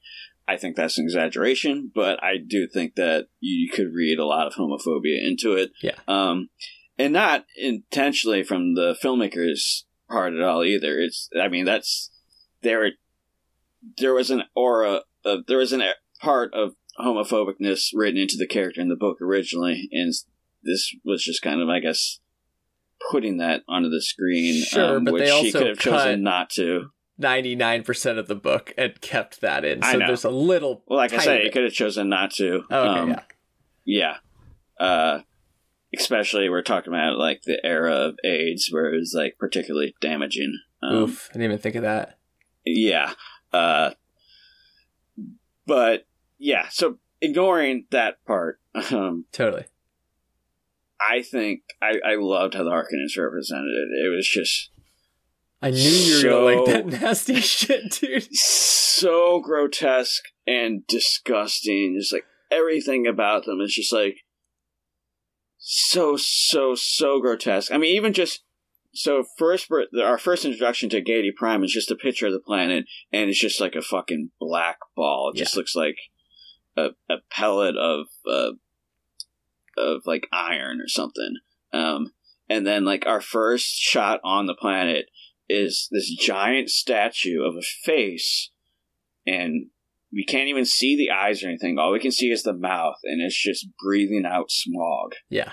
It's like so right away it's just like this is a terrible planet um, and, and then we're shown and then it like cuts like a close-up of the baron's face for the first time and it's just covered in boils and there's a doctor just like working on the boils and we see like all these different people that have been like I don't even want to see, say genetically modified. Just looks like they've had just like all this like crazy fucked up surgery done just to make them look fu- more fucked up, like Yeah. without any actual uh, logical purpose to it. Yeah. Um, uh, in this kind of like these barren rooms with just a there's like barely any direct decoration, just like these green walls. They're just in a green screen studio.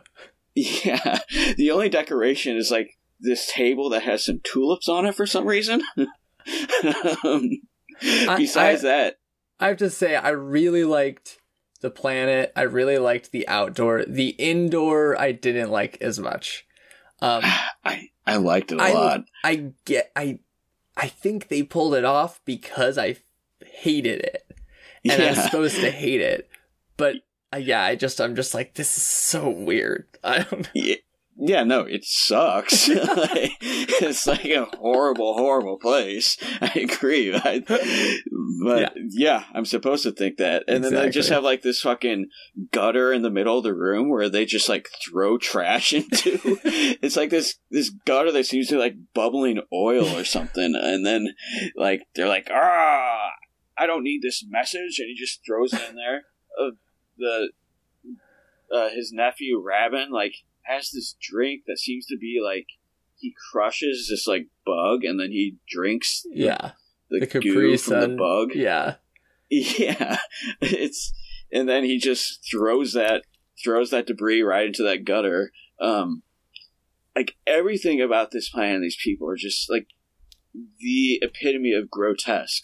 It's just so gross, so disgusting, nonstop. Later, we see Rabban. He's just walking down the hall to meet his uncle, the Baron Harkonnen. Um, and there's a cow that people are just like that. Uh, they're cutting up for no reason, and he just rips the tongue out of the cow and just starts chewing on it while, while he goes to meet his uncle. Like, yeah. I, I, I, I love it. I think it's just, it, yeah, I, I think it's Lynch at his great, his greatness, um, without being uh, censored by the studio. I- totally. Yeah, I I dislike it. I wish it was different, but I do think it's very effective. So what can I say? You know what I mean? yeah. Oh, and when he spits on uh, uh, Jessica, like, oh my oh, god, dude, that line just- too. Like, let me just spit on you a little bit. I just want it. I forget what he says. he sounds like fucking uh, Marlon Brando in The Godfather or some shit. He's just like, yeah, It just it's, it makes you want to puke. Yeah. Um, yeah, I want to say the actor, um, Kenneth, uh, I can't remember his name, uh, Kenneth something, um, starts with an M. He, I think, portrayed the Baron like, like I said, in my mind is gravitas, whatever. But from what obviously was asked of him, I thought Yeah. he portrayed it like incredibly well. I think he had the best best actor in the movie in terms of portraying his character. Um, totally. uh, I thought it was an incredible acting portrayal. Um, I also liked his nephew Rabban, uh, who is played by the guy who plays the janitor in Pieces, which horror fans uh, will. Uh, uh, that's a little shout out to you guys because classic role, classic movie. And Sting, I think, also did a pretty good job. Um, He was he- fine. I- there was nothing to it. yeah, but- there wasn't much to him, but like the things where we did see him, he, he- I think he he showed like a, facial expressions. I think were pretty good of how kind of a snide piece of shit he, he is. yeah. Most of his um, lines were like, "All I see is a person I want to kill." Like, Yeah, so it wasn't much to him, but yeah. I think he had some good facial acting. I, Sure. I, I think. Um. Okay, is there anything really to say about the Empire in general, either in the story or in the movie? It feels kind of. I don't have much to say. We've kind of already covered that. They're in. They they want control. They're not. It's not working out. They're. You said the thing about the guild, which is very interesting. I don't know. Um, what did I say about the guild? How they kind of like control things? Yeah, or- how like they because they're in charge of transportation. Basically, they actually Yeah. have power over the quote unquote ruler. Yeah, and you sh- it really shows that in the first scene when like they come to him and they're like, "Tell us all the plans," and he's just he seems to be really scared. As he You're just like tells them everything, doesn't hold anything back, um, because they yeah they do have. Um, I think they touch on it in the book too. Uh, yeah, they have more power than him. And- um, in the book does it it felt more like oh this is a complicated story okay i'll tell you the whole plan so you know what's happening in the Oh. movie in this Yeah, no, one hundred percent. First, it starts out with Princess Irulan doing her monologue, explaining everything. Yeah. Which all the chapters start out with like uh, Princess Irulan is a historian, so like we're seeing excerpts from her from her the history book she's written Yeah. to like start out each chapter. So it kind of makes sense in that way, but it's definitely just a complete info dump. Yeah. And then it cuts to that first scene, which once again is just a complete info dump. Yeah. In the book, I don't think the guild is even privy to the plot at all um, until like later in it. Um, maybe I'm remembering wrong, but yeah, that like that does not happen with the guild's like. were- I don't think the guild demands Paul's uh, death or whatever. I mean, when Um, I when I think of Dune, I think of a book where he really just drops you into a world and you have to figure it out like you're there to the point where there's a fucking glossary, like he doesn't even tell you what words mean. And so then turning on this movie and he's like, "Oh, I am going to set up a plot that you would have actually kind of figured out in 300 pages where I am going to do this and, and it's just like, whoa, whoa, whoa, like first of all, thanks for trying to hold my hand, but second of all, no way anyone is totally following this. Yeah. Like this early. They're just like, wait, oh, this everything's gold. There's some crazy look at you. Wait, whoa, whoa, the whole plot of the movie. Oh, oh shit, I missed it. In the uh, when this movie was screened, they, it did come with a um, a booklet that defined a lot of the terms, um, which is uh, reproduced in the the Arrow's booklet of their new release, which is pretty cool. That's cool. So it like has like a brief definition, like Bene Gesserit is, and like all these different things, um, which is is kind of cool. Obvi- but Yeah. uh, yeah, in terms of like this convoluted plot, like Yeah. yeah. this is just like a complete info dump at the beginning, um, which is not the greatest filmmaking technique. And throughout the whole movie, just like the, the inner monologues that we're constantly privy to, it's Oh, just yeah. like really feels like lazy filmmaking. Absolutely. Very Yeah. the not not a great way to adapt Uh-huh. adapt it into a script. which once again I think was the the studio's final cut. I don't think that was in David Lynch's original version. For sure. Um, uh, yeah, the only thing I'll say about the the Empire is uh, I thought that was kind of neat. We see for a brief in the beginning, like just because I like how we're shown like these four different planets and how different they are. Yeah. I think we're kind of cool. it's kind of neat being shown this this own style of uh um I can't think what it's called, but the Emperor's planet where it's like this kind of medieval aristocracy mixed with a Mm. bit of a steampunk kind of uh idea. Uh, Totally. and I, I thought it looked really cool, and I liked the guy walking through like the room with a bunch of dogs. I just, Totally. I love seeing dogs. I that that whole beginning with the four planets and stuff was at, was a good way to present information. I liked it. Mhm. Oh, I I will say Princess Irulan.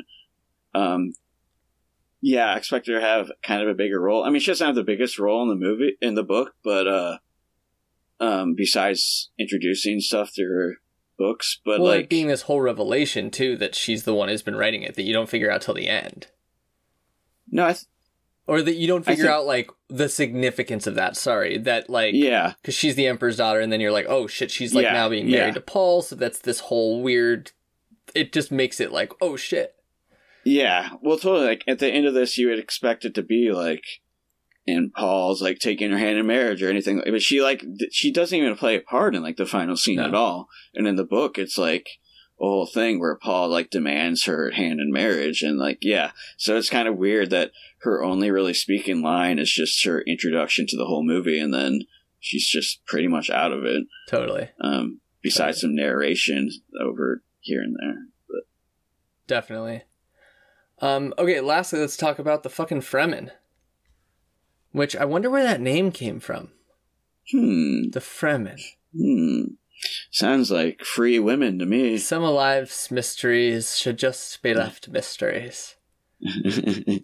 Um, I mean, we've talked about them a bunch, but I mean, I have one thing I kind of want to go into. But what uh, do you have other thoughts we haven't touched on? uh, no, not not off the top of my head. I mean, Maybe I'll kinda- think of something. I feel like the basic vibe is the same thing we've been saying for most things. And like, it didn't Yeah. feel like the Yeah, anything that we know about them. They didn't feel like these amazingly crafty, the best like fighters in the galaxy. Oh yeah, not at all. Yeah. Um also same with the Sardaukar who like before this the Sardaukar were thought of as like the greatest fighters in the gal in the universe, just like bar none. Oh, no, those are the ones that no Harkonnens question. use. Sardaukar are the forces of the uh, Emperor, and he was lending them to Harkonnen, Exactly, yeah. uh, and they were pretending to be Harkonnen soldiers to Okay. uh, because if people knew that he was using the Baron was using Sardaukar, they would get pissed off. That's right. Um, but yeah, so like the Sardaukar is supposed to be like from this like prison planet where they were like lived in the most brutal conditions, and they were like for in exchange for like freedom and like uh, little you know benefits here and there, they could become like the most elite loyal soldiers in the universe to the Emperor, and then. It's discovered that the Fremen are actually better soldiers than the Sardaukar. We don't see any of that. We don't even the Sardaukar. They're not really portrayed as great soldiers to us at all. They, they there's a few lines where they speak of them as great soldiers, but like The they just look like they're walking around in trash bags. Yeah. Just like they don't look that intimidating. You know? And yeah, and almost Um, all the Fremen fighting except that one knife fight where he loses to Paul is with that weird gadget gun thing. yeah, that so dumb.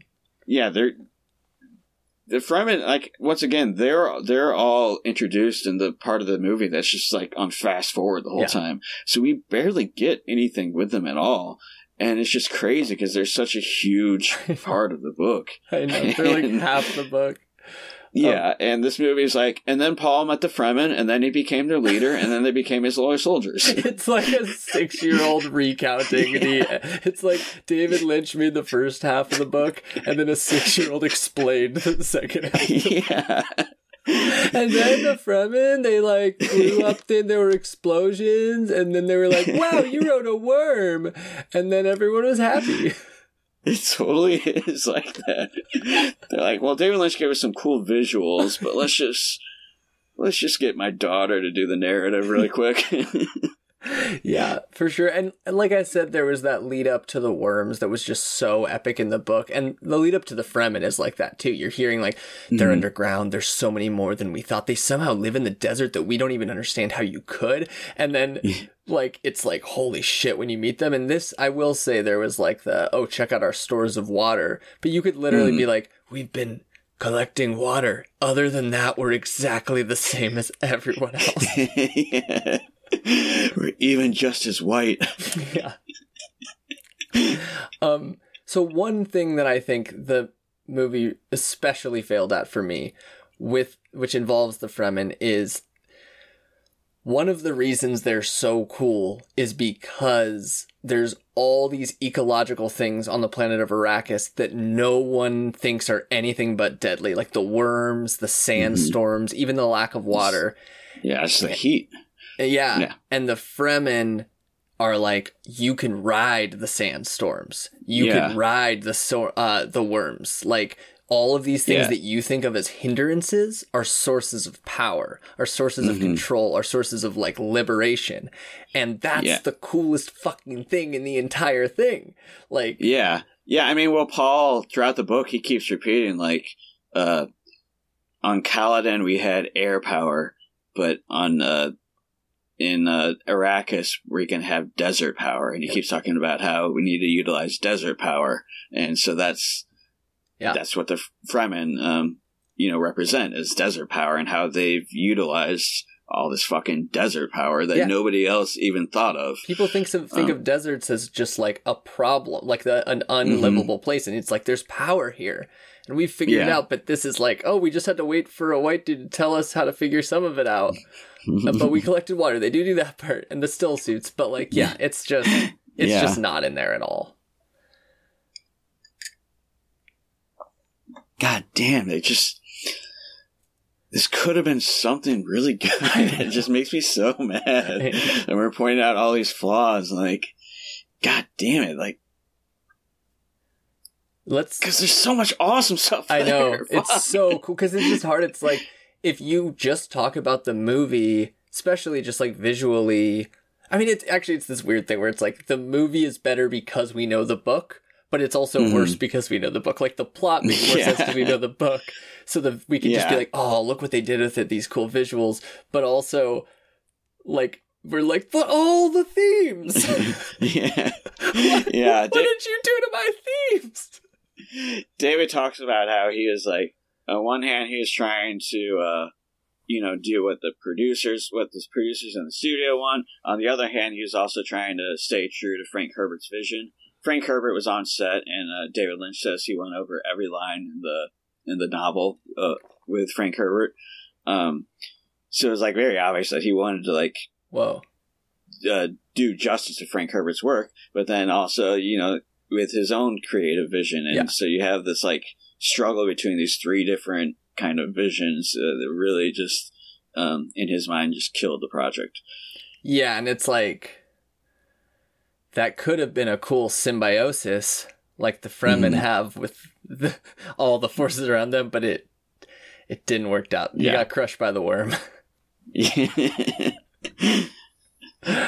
totally. Um I don't know. Anything else about the Fremen or ecology? Um, it was really weird how tossed off uh, um, Kynes' character was. Yeah. Uh, he he plays a much bigger role in the book, even though he he does die. Um, you know, he, he's not like in the biggest portion of the book, but he's still like there's like a emotional and thematic core to him and his character that carries like a lot of weight um because he's very big on you know he came from this i mean he, he was born on uh, arrakis but his his family comes from you know the emperor's uh, society where he's a representative of the emperor. His father was a representative of the emperor. And even though he's now fremen he still has that kind of uh um you know, conventional society aspect to him where he understands that, um, and he understands the Fremen culture, and he he has this thing where he's very distrusting of these people. He, in the movie, you know, he says like, "Oh, despite everything I, the you know, my mind says I I like this Duke because he tried to save these people." Yeah. But there's still this aspect of him where he's very distrusting of uh, these people coming in. He's very distrusting of leaders and centralized authority, and um, that's a big part of the book is him being like uh, um, never the the worst thing that can befall a society is like is a is a hero or something like that. Yeah. Um, that's like one of his lines, which is like one of the biggest Yeah. thematic cores to the whole It's yeah, it's introducing something that's so important Yeah. to the whole series and yeah, like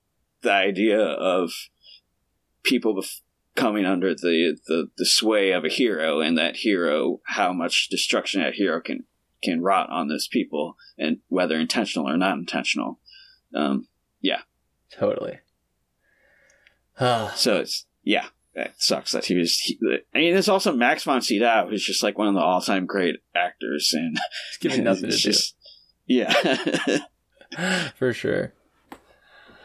well, concluding thoughts. Is there anything we didn't cover politically, philosophically, spiritually, visually, anything that about I mean, we're going to talk more about Dune next time, but about this movie specifically.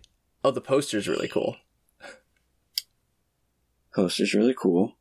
I can't think what the poster looks like. Is it actually really cool? Yeah, it's cool. It's Okay. stupid, but it's cool. um, David Lynch had a had a role in it. Oh Um, yeah, was he the guy uh on the machine when the worm was coming? Yeah. on the harvester. I yeah, caught that the second miners. time. yeah, so that, that's pretty neat. Yeah. Um, uh, it's a good movie. People should go watch Mulholland Drive. I agree. I'm glad you uh so is that your favorite one? My favorite David Lynch movie. Yeah.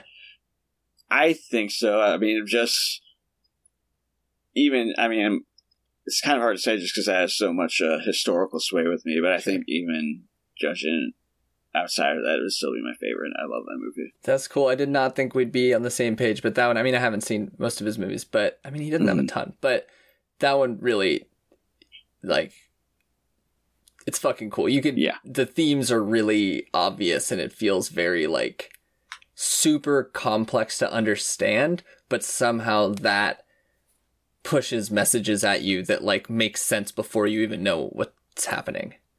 Yeah, Totally. I love that movie. Um, David Lynch, make another movie if you're listening. It's been so long. Yeah, uh, Inland Empire was his last full length movie. and That was like 05, 06, 07. I can't remember, but somewhere around then. Yeah. Um, Um. but he did do all the Twin Peaks episodes in the last season. So oh, nice. How many are there? Was there two new ones or just one new one? there is one new season. Okay. Um, but I think he's talked about maybe doing another season. All right. Uh, And you like the new season? I loved it. Okay, sweet. I it's my favorite season of the three. It's my favorite TV show. So Wow. Okay, best season of TV all ti of all time. You all hear? Heard it, yeah, I heard it here. I like to differentiate between comedy and non-comedy. So I guess I should say my different, my favorite non-comedy. Um, What's your favorite comedy? I don't know what my favorite comedy is. Okay. It's just they Yeah. activate just such completely Yeah. different parts of my brain. Like I don't feel like you can put them on the same Totally. category. Okay, this was very hard for me. What is your dumb cop of the That's week? she said. Um, Sting, Really? because he was in the band The Police. Such a good answer, dude. yes. I can't I answer that now. was- That was so good. Damn, dude. I was afraid that might be too obvious. Thanks, rub it in. Excellent work. Excellent work. I'm not even gonna answer. Everybody No, sucks. come on, No, everybody just sucks. I had to arbitrarily just pick one. what would you pick? Okay, fine. It's the the dudes, um, uh, the Harkonnen dudes who took Lady Jessica and Paul in the Thopter or whatever, and only put a Yeah. thing on her and had a stupid haircut. And we're just dumbasses. Yeah, that's in the book. That's a much better scene because, well, first of all, there's three of them, but one of them is intentionally deaf, Yeah. so that he can't be controlled by Jessica, which is kind of like a really cool concept. But um, they decided not to go with that in this. Totally. All right. How would you rate this movie? It's such a hard rating because there's so many things I love so much of it, and so many things that just really let it down. Um, I I want to say again, I was afraid for years this movie would be horrible, and I legitimately like it and enjoy it, and glad it exists. And Yeah. I'm glad to say I don't think David Lynch ever made a bad movie. Um, if we're judging it on a scale, do we use scales of five or ten? There's no scale. It's just a fake thing we make up. Remember? Oh, is that? It's been It's so been long. like it's been years. I mean, how are we supposed to remember ratings when we just drink the water of life? And that's true. Yeah. I will give it. Um, why don't you rate it first? I agree with you. It's like this thing where obviously we've pointed out a ton of flaws, but I still love it as like just a piece of art. Like it's just fucking interesting and I I just enjoy how fucking unique it is. Like it's so fucking cool. And the badness kind of makes it great too. So but yeah, it's kind of just middle of the road for me. So I'm going to give it a 270 meter sandworm, but there have been reports of sandworms up to 450 meters. That's what I hear. Yeah. Um, all right, I'm gonna give it uh eight graboids. Um, uh, half of Kevin Bacon, either lower half or upper half, whichever half uh, uh, David Lynch would prefer. Um, and uh, um, uh, what's that movie? Um, uh, uh, Friday the Thirteenth Part One, where Kevin Bacon is killed by Jason, or not Jason, by, by Jason's mom, or is that Part Two? The mom is part part one. I know um, the mom's Part One. I just can't remember Kevin Bacon was in one or two. I, I think it was one. I feel like he's in one, but it's been literally decades, so I don't know. He has a very small role. He doesn't like to talk about it. Totally.